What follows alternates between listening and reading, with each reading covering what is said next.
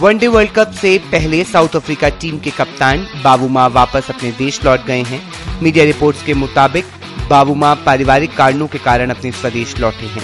World cup मैचों से पहले साउथ अफ्रीका टीम को 29 सितंबर और 2 अक्टूबर को अफ़गानिस्तान और न्यूजीलैंड के खिलाफ वार्म अप मैच खेलना है। ऐसे में अब बाबूमा की जगह इन वार्म अप मैच में एडम मार्कम टीम की कप्तानी करते नज़र आएँगे। साउथ अफ्रीका वर्ल्ड कप में अपना पहला मैच सात अक्टूबर को श्रीलंका के खिलाफ खेलेगी।